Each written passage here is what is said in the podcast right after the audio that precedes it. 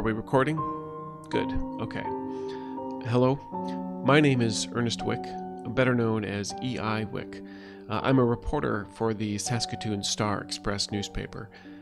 I'm recording this while the aurora is in effect, and I can get the recorder here to actually function. I know it seems pointless to do this in light of what has happened, but I guess old habits die hard. Plus, it's possible that everything will be restored at some point, and having this record will matter. People will want to know how others survived the incident. I discovered a journal in a boat that washed ashore recently. Though it was quite ragged and worn, it was intact and nearly every page was filled. The journal details the survival stories of a number of individuals who found themselves on Great Bear when the aurora made its presence known. What makes this journal unique, however, is that it appears to have been passed from one individual to another, meaning when one survivor failed to live to see another sunrise, this journal was found by another who felt compelled to carry the story along. As I said, old habits die hard, and as a reporter, I've taken it upon myself to document and relate their stories, so that they may be honored as we continue our journey through this quiet apocalypse.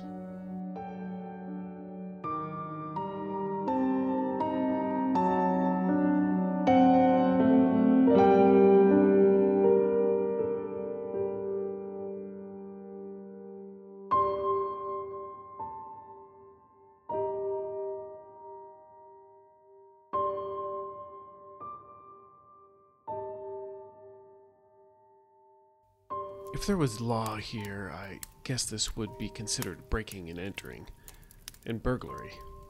Or is it robbery? I know there's a difference when you're in someone's house. Well, technically this is a cabin. But for the life of me, I can't remember. I think I'm just going to call it stealing. Huh. The life of me. I've used that saying countless times. But then it was just words. Now it actually means something. If it wasn't because of everything I was able to find or take or make, there wouldn't even be life in me. I suppose I should back up a bit.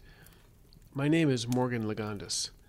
My location is, well, I'm honestly not 100% sure. It's somewhere in northern Canada. I know that. I'm a cargo plane pilot, based out of Anchorage, Alaska. Not a bad job, actually. I've always been a bit of an introvert, and in this job you don't work with a lot of people. Well, certainly paying for that now. It's been several days and I've seen no one, including the owner of this cabin, though I'm guessing he's long gone by now. Here's what happened as best as I can figure.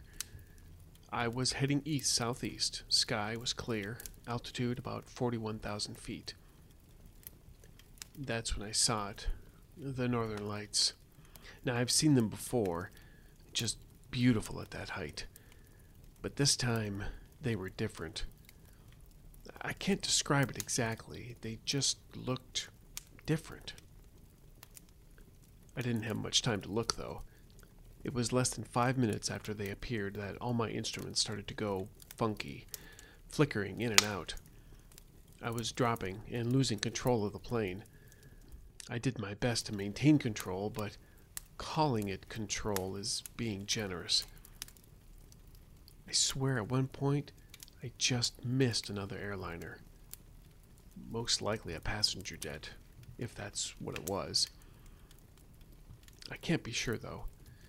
Between the flashing of the Aurora Borealis and the instruments in the cockpit, it could have been anything. I try not to think about that too much. All those people on board, and those pilots desperately trying to do the same thing as Frank and I were. Frank. Yeah. He is my co-pilot. Because I never found his body, I'm going to keep saying is, and telling myself that he also survived, and that he is out there, somewhere, trying to stay alive like me. I suppose I should also provide some details on what I think happened after we went down.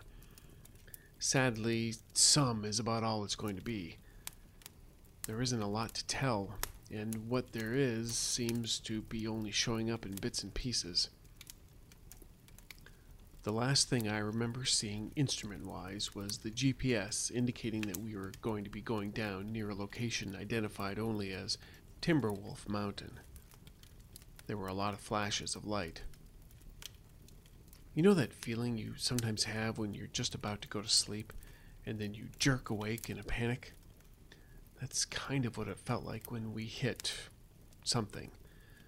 I'm guessing it was one of the peaks in the area. And then I woke up. Well, to be honest, I think I rolled awake. I know that sounds weird, but I'll see if I can explain. When I came to, I felt this rush of cold and this sensation of pins just stabbing into my face. Over and over. And then I heard this loud crunch or crash or something, and suddenly everything snapped into focus. I was on my back in the snow, and I was cold. Damn cold. The weirdest thing was, I wasn't hurt. Now, I've read stories about some people in horrific accidents that walk away without a scratch. I never thought I'd be one of them. The emergency pack that we're required to throw on in situations like this was intact and still on me. I always thought that was a ridiculous company policy. In case of any emergency situation, all crew are required to retrieve and place on their persons the emergency survival packs. Failure to do so may result in termination from the company, and or release company from any liability that could have been prevented from said pack. I sure as hell was happy for that policy now. Not much for supplies, but it was enough to give me hope. My watch wasn't working, but I was guessing I had around 4 or 5 hours of daylight left. It was hard to tell because the sky was overcast and a light snow had started to fall. My surroundings were pretty unforgiving. Nothing but peaks of rock and a good amount of trees scattered about. And in between it, the white sea of snow. Once I got my bearings, I started looking for any wreckage from the plane. I knew it had to be around somewhere. Shelter and heat was what I needed, and needed right away. And I was figuring my best bet was what might be left on the plane, if anything. Plus, I'm sure if some of the cargo survived, then there would be something useful in there, too. I couldn't see anything obvious, but there was a huge broken path in the snow leading to a ledge. I had a pretty good idea of what caused that, but I had to know. I made my way to the ledge and looked down, steadied myself, and saw the crushed remains of the cockpit at the bottom. Any hope of using that as a shelter were gone. The cockpit wasn't alone, though. Not too far from it, walking on a frozen stream, was a bear. And even from this height, he was huge. I was never so happy to have this distance in between us. He regarded the wreckage for a little bit, then moved on. I did too, but as I turned to leave, I saw something that gave me just a little bit of hope. It was a rope, and it was tied to a nearby rock and dropped all the way down to that stream. I didn't even notice it before, and I certainly wasn't about to test it, especially with that bear nearby. So it was time to find a different way. But I knew, though, I'd be back.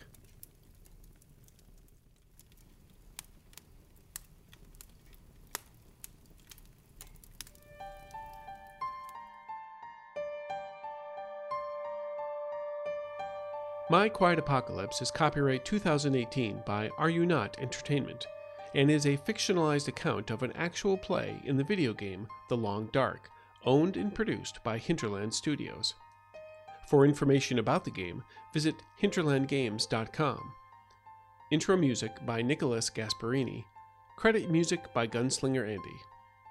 For information about the show and those behind it, please visit myquietapocalypse.com.